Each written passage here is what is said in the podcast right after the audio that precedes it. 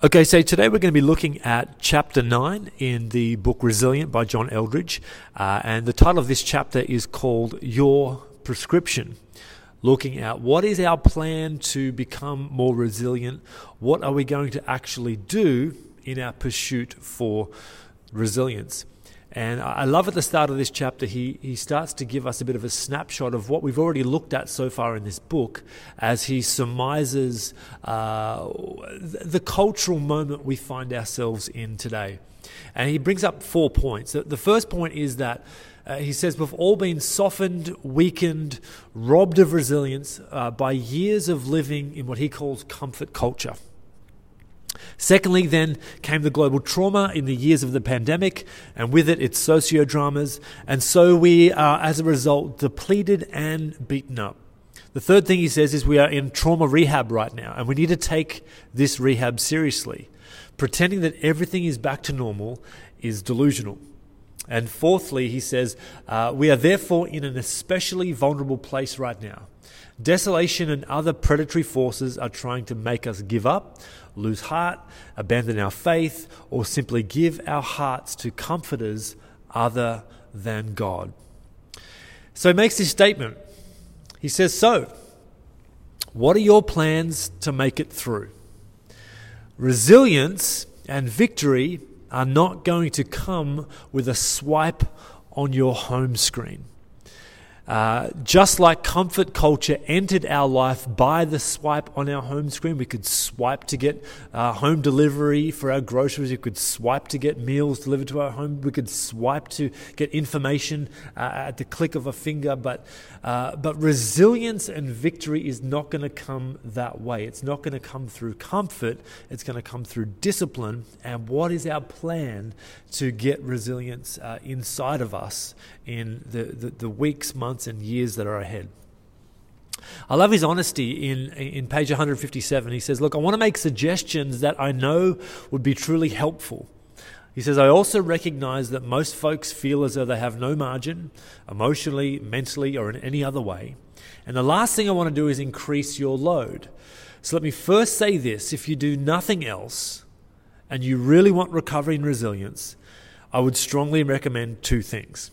And then he gives two, two things that he says would be super helpful if you could do nothing else to build resilience. First of all, renew your love and devotion to Jesus. Give time each day to loving him. And the second thing he says is create a little margin in your life to allow your soul room to breathe. And, and I personally find uh, the Pause app that he has designed is brilliant for this. Um, and, and, this helps us to, uh, to get, like we looked at last week, get past the shallows of our life, move into the Midlands to ultimately get down to the, the deep depths of our soul, our inmost being where God dwells. And in that place, when we create margin to get there, our soul begins to breathe. We actually uh, renew our love and devotion to Jesus, and that will at least give us a fighting chance of um, developing uh, greater resilience in this life. But as the chapter continues to unpack. If you want to take resilience a bit more seriously, if you want to level up uh, with resilience, um, he gives us a two part prescription. It's quite meaty, uh, there's a lot there, so uh, strap in and get ready for the ride. So, part one, he talks about embracing recovery. Now, athletes understand that their peak performance is hinged on the quality of their rest and recovery between workouts. And the same is true for our souls that, that we can't just go from hard work to hard circumstance to, to, to pandemic to uh, problem to all these different things that we face in life without an adequate rest or adequate recovery between those things. We, we tend to live in a state of heightened being heightened emotions, and, and, and giving ourselves this margin we talk about to breathe is so important for our souls. An athlete cannot perform at, at, at his or her peak level um, unless they have adequate rest and recovery between workouts. But most people don't take their recovery seriously, their soul recovery. They, they simply shocked or heartbroken when their soul suddenly gives out like the camel who's walked a thousand miles and suddenly just drops. It's like we, we get shocked and surprised by that, but we haven't put adequate stops and measures in place to be able to give ourselves time to, to breathe, recover, and rest. So the question needs to be asked, and how will you build recovery in your life? What like what literally what is your plan? What what is your plan to build in this margin to give yourself rest and recovery for your soul? And I kind of think this is the beauty of the Sabbath, right? Like the, the Sabbath is something that I think is sorely misunderstood and underutilized uh, in Western Protestant churches today. Uh, the, the, Sabbath is, in my opinion and in my study, I, I would say the Sabbath is not um, a duty that God puts on us for religious obligation. It is a beautiful gift that God has given us to accept to create margin in our life for our souls to breathe, for us to enjoy uh, the beauty that is life without rushing from pillar to post um, day in, day out. We can put a 24 hour period of time aside to simply rest, enjoy, worship, um, have fun, and be intentional about living our life well. So then he goes on and, and talks about um, the need for us to replenish our reserves. So, our plan for recovery, our plan for resilience, uh, must include a way to ensure that adjustments are made to replenish your reserves. Now, our, reserves are those things deep within us that we draw upon in times of stress or trauma or, or hardship or, or high emotional mental exertion. We, we delve, delve deep into our reserves, and if we're not replenishing those, that's where burnout occurs. And so, one way we replenish our reserves is when we ensure that more is coming in than is flowing out, um, where our input exceeds our output. And so, so that's something we need to, I guess, really consider well and put some thought into is am I creating space and time for more input into my soul, into my mind, into my spirit than I am just outputting to others and, and things around me? So here's some things to consider. Um, I would I would consider the use of your phone. How do you use your phone? Uh, are you parenting your phone and leading it, or is it parenting and leading you? Are you constantly looking at it, diving to it, and scrolling on it? Is it capturing your attention and affection in such a way that it is distracting you from uh, giving yourself adequate time to just rest and recover and relax and enjoy life? I would consider the friends you keep company with. Are they the kind of friends that would input into you and build you up, or friends that constantly need something from you, are asking and demanding stuff from you? You, you feel like you are, are constantly pouring out into them. I would then consider the kind of friends you hang out with and, and make sure that you are putting yourself around people who, who love you, want the best for you, that, that aren't overly needy, but I, I want to pour into your life. Uh, the time you spend at work. Um, are you a workaholic? Do you spend too much time at work uh, expelling energy, um, you know, emotionally, mentally, physically, or otherwise? So I would I would look at that. Um, and how do you look at? I would look at your scheduled leave, your annual leave. Are you having adequate rest each year? Are you using your four weeks annual leave to to have a holiday or a staycation, whatever you can afford, but just having time where you're not producing or having the pressure to have to work. And so he talks about this thing called sacred margin. And I wonder how many of us actually have sacred margin in our life. Sacred margin is, is this sense of untouchable or non negotiable time that we set aside for replenishment and joy. And so, th- some things to consider with that is, is when we, we have this, uh, you know, this sacred margin, then we, we start to ask questions like, well, do I need to have my parents for dinner this week? If it's going to impinge on me having this sacred margin? Do I, do I need to repaint the spare room or do that project in the garden this weekend when it's going to impinge on me actually having adequate time to reset and recharge my soul? Do I, do I need to return that phone call tonight or should I just be present with my wife and with my children and enjoy family time? And the thing I wanted to remind us all about is that we are ridiculously in control of our life. We are ridiculously in control of our schedule, or at least we should be. And maybe some of us need to reclaim the control over our life. Maybe some of us need to reclaim the control over our schedules. And rather than be pulled in every direction by other people's expectations of us, or things that we have put in our life that are, are, are, good but not necessarily the most important, maybe we need to gain control over those things and reschedule and reprioritize our world for the things that actually have um, the most importance for our longevity of health, uh, mentally, emotionally, and otherwise.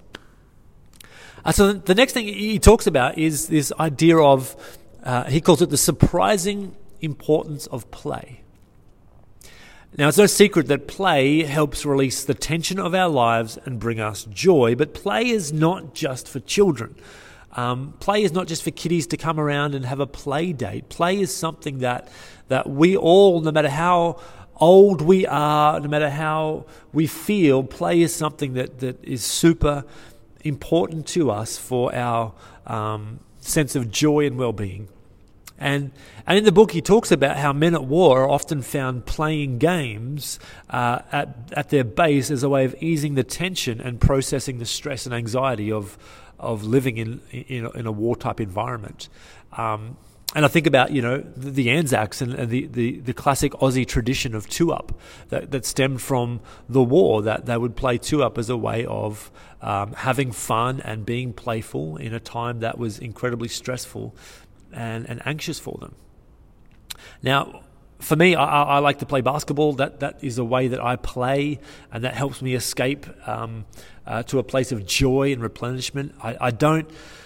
I can't understand, I can't fully explain it. it. It's weird, but there is there is something satisfying in my soul when it sees a basketball just fall through a net, um, fly through the air, and pass through a net, there is something oddly satisfying that I cannot explain, but it has a truly calming effect on my soul.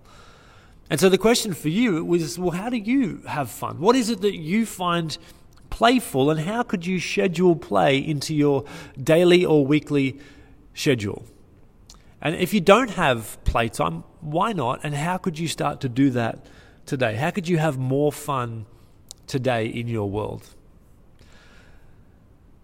And then, then he, he moves on from um, what he calls part one of embracing recovery to, to part two of embracing resilience. Uh, so we also need to rearrange our lives to develop resilience both mentally, emotionally, and spiritually. So he starts to talk then about this mental resilience. And mental resilience begins when we decide to take control of our thought life. And as I said before, um, we are ridiculously in control of our life, or at least we should be. And so when it comes to our mental resilience, we need to understand that we are actually in control of our thought life. Most of us speculate about things and, and create scenarios in our minds that simply do not exist. And these, these speculations run wild without restraint in our minds.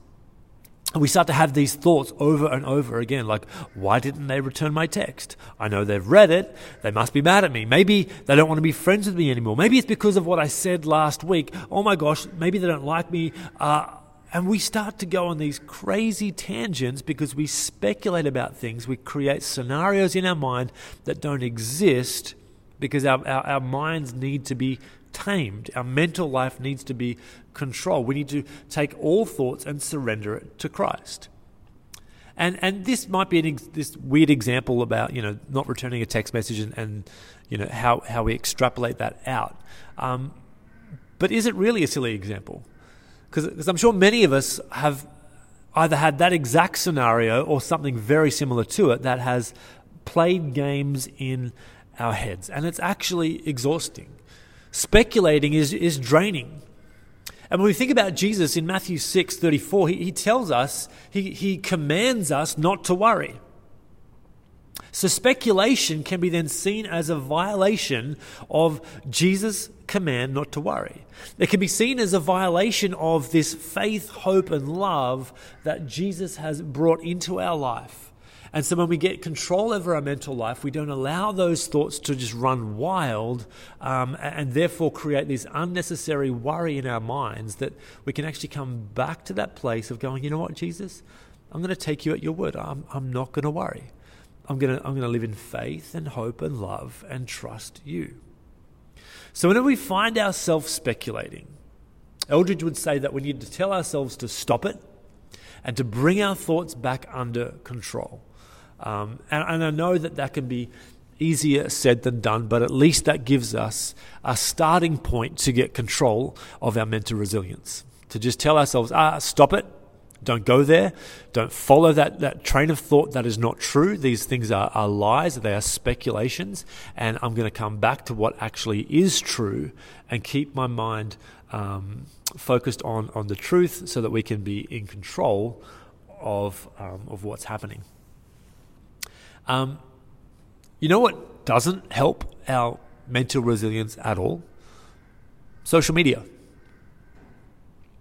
See, the data shows that there is a direct correlation between rising rates of anxiety and depression with the amount of time that one spends on social media. This is the data, this is what it's showing that the more time somebody spends on social media, there is a direct correlation to the, the rates of anxiety and depression in their lives. So, so begs the question then, well, why spend any time on social media at all?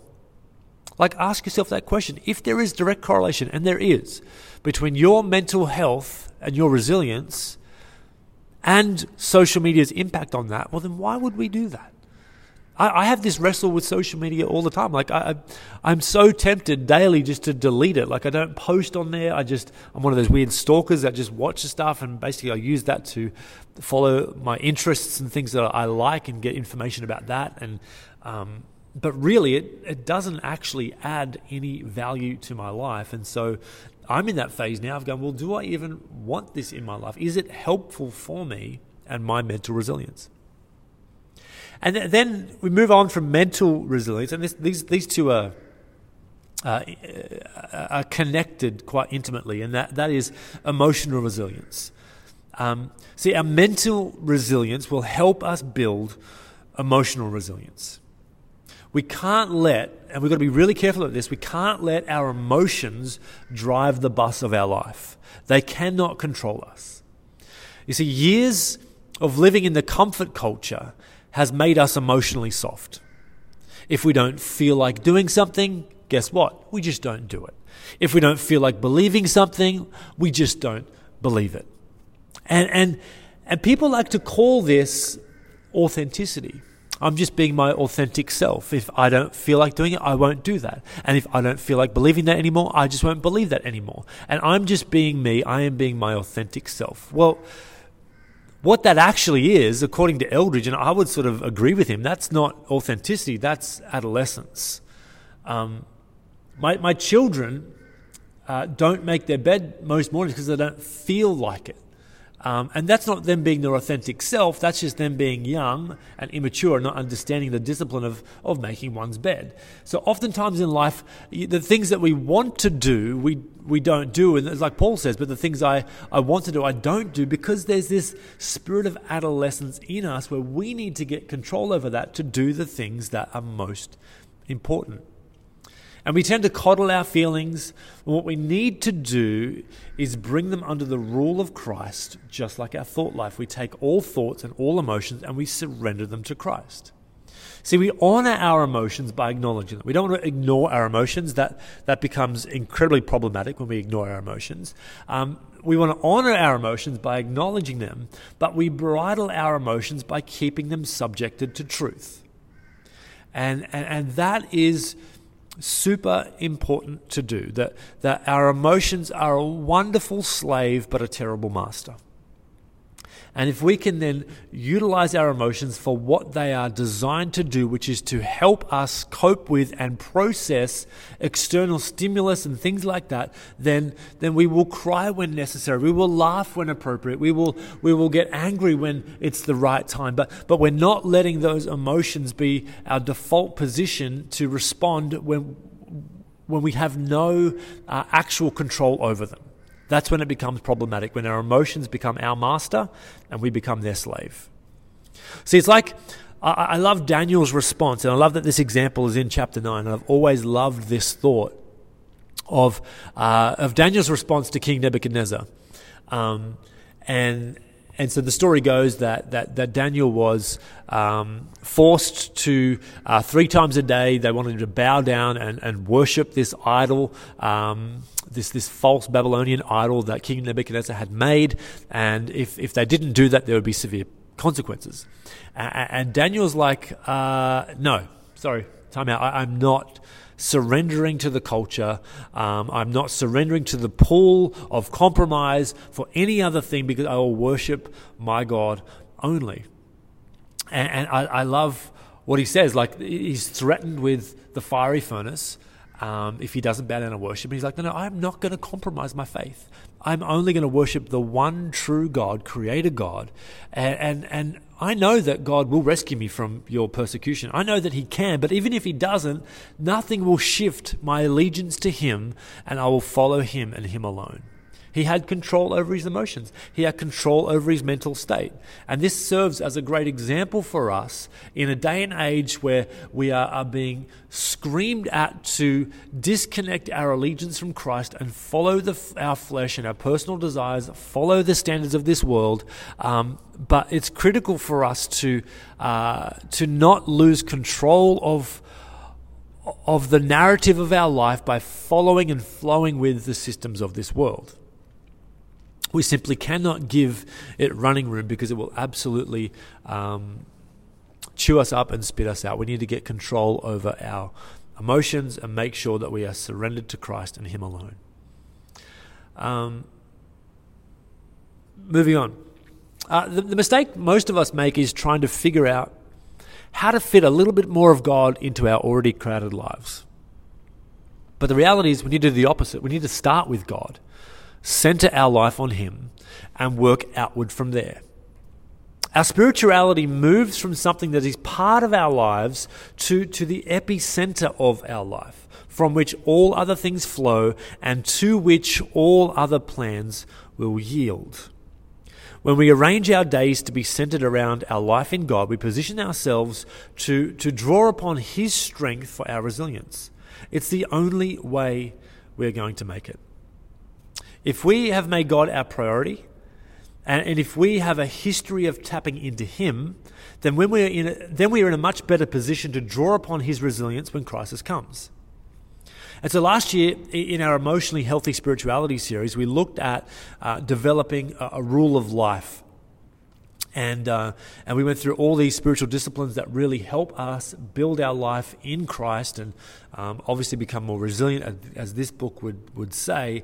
And so I handed out like a sheet that summarized the different rules of life and then like a, a template sheet for us to fill in, you know, daily, weekly, monthly, annually, what we wanted to do in regard to these spiritual disciplines to grow in our faith, to grow in our relationship with Jesus, um, looking at things like the daily office, Sabbath, our scripture study, uh, living simply, silence and solitude, the mission we are on, uh, recreation or playtime as we call it today, what we want for our family, our community, our physical health, our financial health, and our emotional health. Uh, and if you want a copy of that, please just let me know and I can email that to you. But I think it's important that maybe we revisit that to develop a rule of life to become more intentional about getting control and getting mastery over our life, both, both mentally, emotionally, and physically, so that we can position ourselves in the best possible place for God to strengthen us to make us more resilient. And I'll finish with this, and that is that your plan is your prescription. Without a plan for our resilience, we do not have a prescription against uh, the the onslaught of information, of trauma, of opposition, uh, both internally and externally that we face in this world. That that our plan, our rule of life, what we're going to do to gain control over our emotions, over our mental health, over our mental resilience is super important for us to, to have the strength that having done all to stand, we will continue to stand as followers of Jesus. So let me ask this question as, as we close today. how are you going to adjust your life for recovery and resilience?